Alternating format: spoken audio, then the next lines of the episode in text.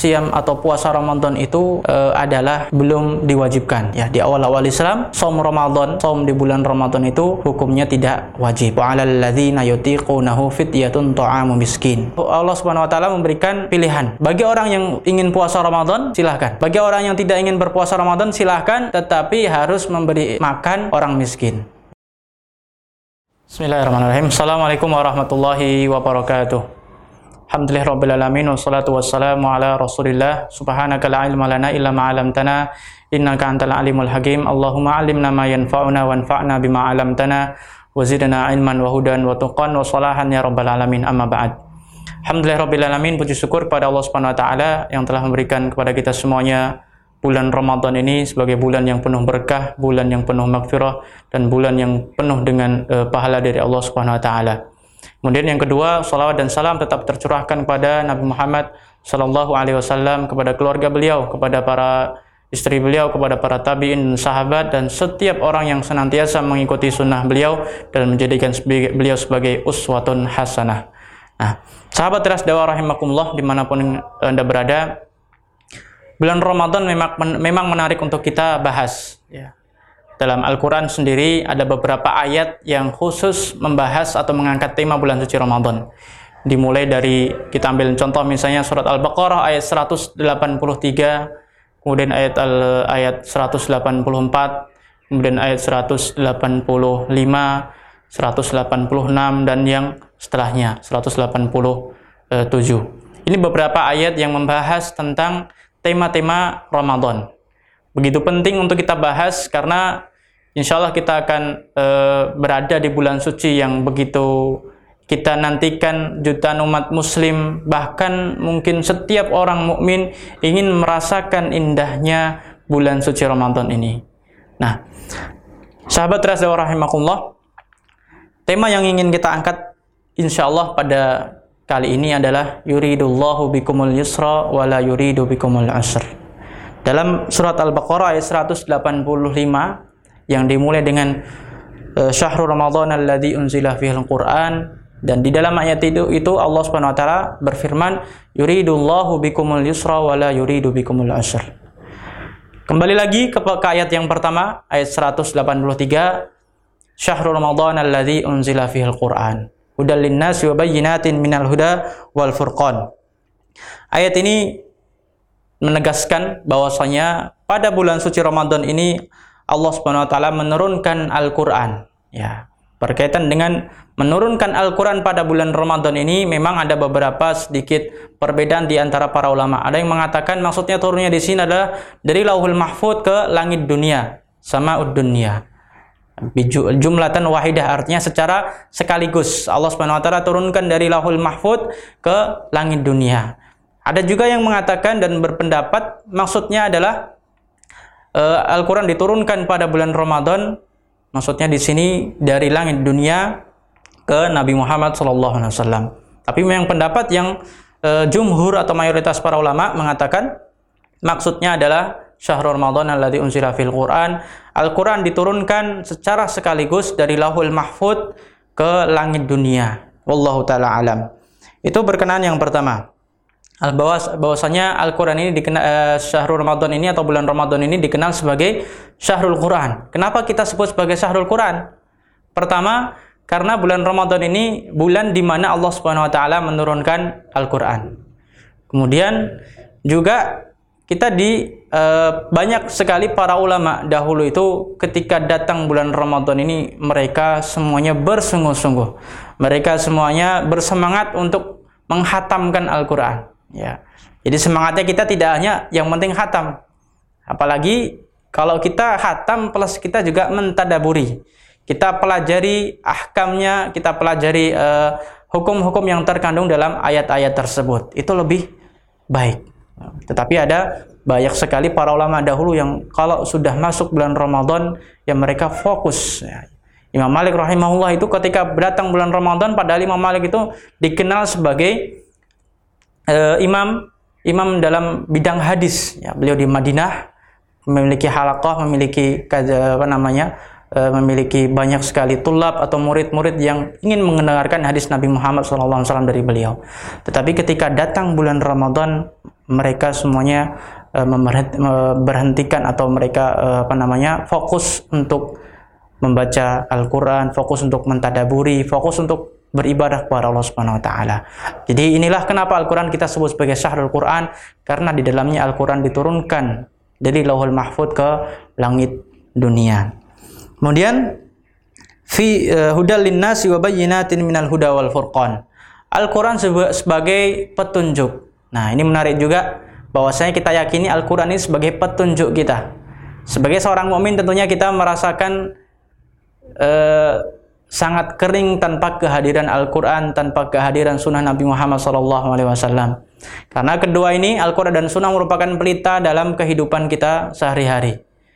Dalam Al-Quran dan Sunnah banyak hal yang sudah diatur oleh Allah Subhanahu Wa Taala.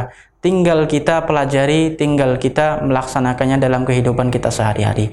Ingat, ketika kita berpegang teguh dalam dalam uh, dengan Al-Quran dan As-Sunnah, maka itulah sebenar-benarnya kehidupan yang diinginkan oleh Allah Subhanahu wa taala dan rasulnya. I'tisam bil kitab wa sunnah. Kita berpegang teguh dengan Al-Qur'an dan As-Sunnah dalam kehidupan kita sehari-hari.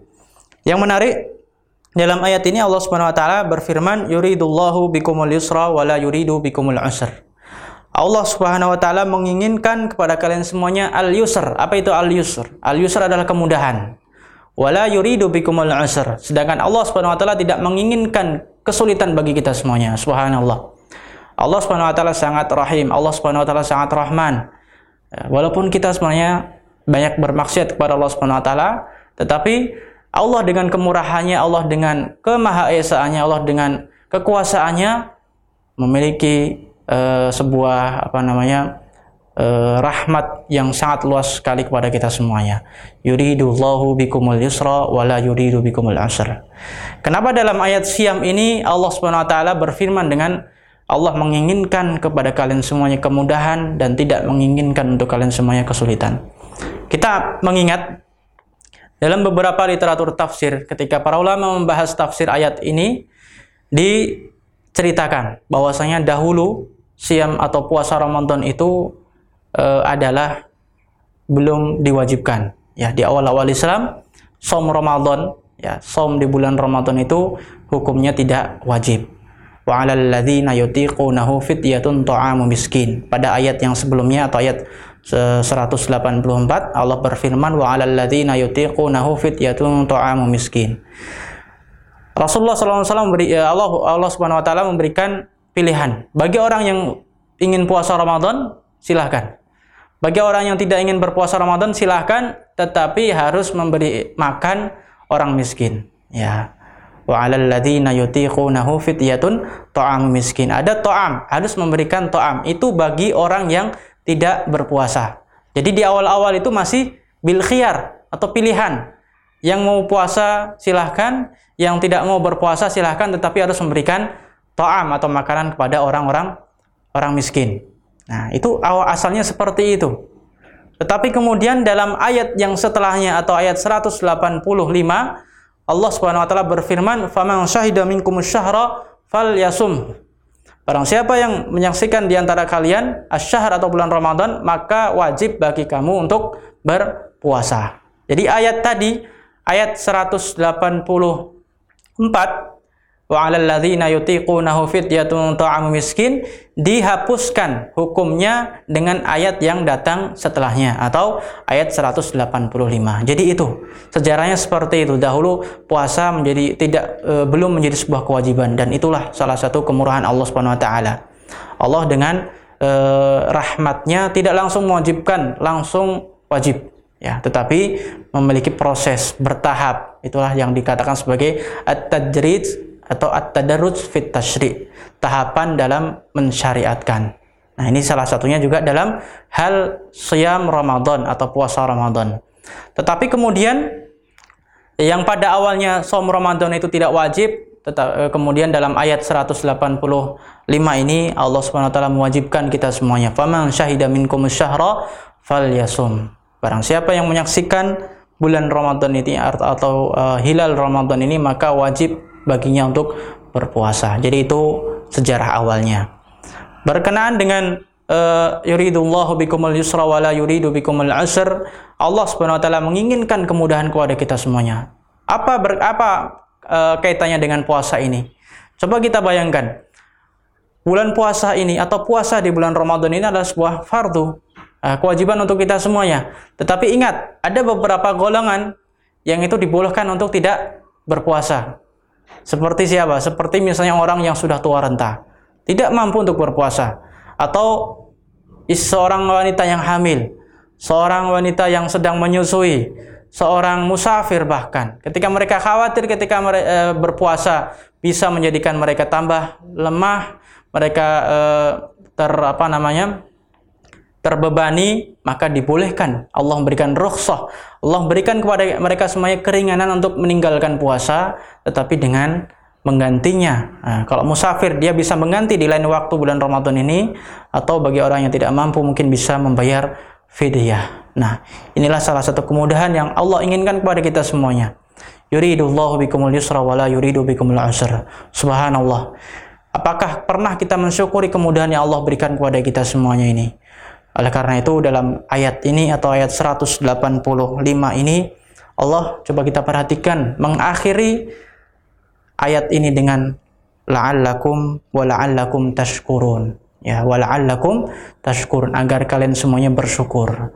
Kenapa di ayat awalnya syahrul ramadan alladzi unzila fihi quran kemudian di situ juga dijelaskan bahwasanya puasa itu menjadi sebuah kewajiban dan di situ juga disebutkan Wa man kana maridun aw ala safarin fa iddatun min ayamin ukhra barang siapa yang sakit atau dia sedang safar maka diganti di hari selain bulan Ramadan. Kemudian di akhir ayat ini Allah Subhanahu wa taala berfirman wala'allakum tashkurun. Ini semuanya agar kita menjadi pribadi yang bersyukur. Kita mensyukuri bahwasanya Allah tidak menginginkan kepada kita semuanya kesulitan. Kesulitan tidak Allah inginkan untuk kita semuanya. Walaupun itu sebuah kewajiban, tetapi la yukallifullahu nafsan illa wus'aha. Allah tidak memberikan beban kepada kita semuanya kecuali dengan kemampuan yang kita miliki. Ya, sahabat terhadap sekalian rahimakumullah. Itulah Allah Subhanahu wa taala dengan uh, uh, rahmatnya bisa memberikan kemudahan kepada kita semuanya dan ayat ini masih uh, masih berkenaan dengan bulan atau ayat berkenaan dengan siam atau bulan suci Ramadan. Dan e, terakhir saya ingatkan bahwasanya dalam sebuah kitab Ibnu Rajab beliau mengatakan man ruhima fi Ramadan fahuwa al-mahrum fahuwa al-marhum. Barang siapa yang Allah berikan rahmat di bulan Ramadan barang siapa yang mendapatkan taufik di bulan Ramadan maka itulah orang yang mendapatkan rahmat dari Allah Subhanahu wa taala. Wa man hurima khairahu fahuwa al-mahrum. Dan barang siapa yang terhalang tidak bisa melaksanakan bulan Ramadan karena dia sibuk dengan maksiatnya maka itulah orang yang terhalang dari kebaikan yang Allah sudah siapkan. Wa man lam yatazawwad lima'adihi fihi fahuwa malum. Dan barang siapa yang belum mempersiapkan untuk me menemui hari akhirat, untuk menemui uh, hari hisab pada bulan suci Ramadan ini dengan dia tidak melakukan ibadah kepada Allah Subhanahu wa taala maka itulah orang yang orang yang tercela. Orang yang mendapatkan rahmat Allah Subhanahu wa taala adalah orang yang bisa memaksimalkan Ramadan dengan ibadah dengan tilawatul Quran, dengan solat, dengan siam, dengan kita menjaga lisan kita, dengan kita menjaga hati kita, dengan kita menjaga pikiran kita. Tidak hanya sebatas kita menjaga uh, hawa uh, maaf, tidak hanya kita uh, sebatas menjaga lapar dan dahaga, tetapi juga kita menjaga lisan kita dari mencela orang lain, dari menggibah orang lain, kemudian menjaga pikiran kita menjaga hati kita dari menghasat orang lain, iri dan dengki kepada orang lain. Semoga bulan Ramadan ini kita jadikan sebagai madrasah untuk tarbiyah diri kita, untuk pendidikan diri kita, keluarga kita dan masyarakat kita. Amin ya rabbal alamin. Wallahu taala alam. Wassalamualaikum warahmatullahi wabarakatuh.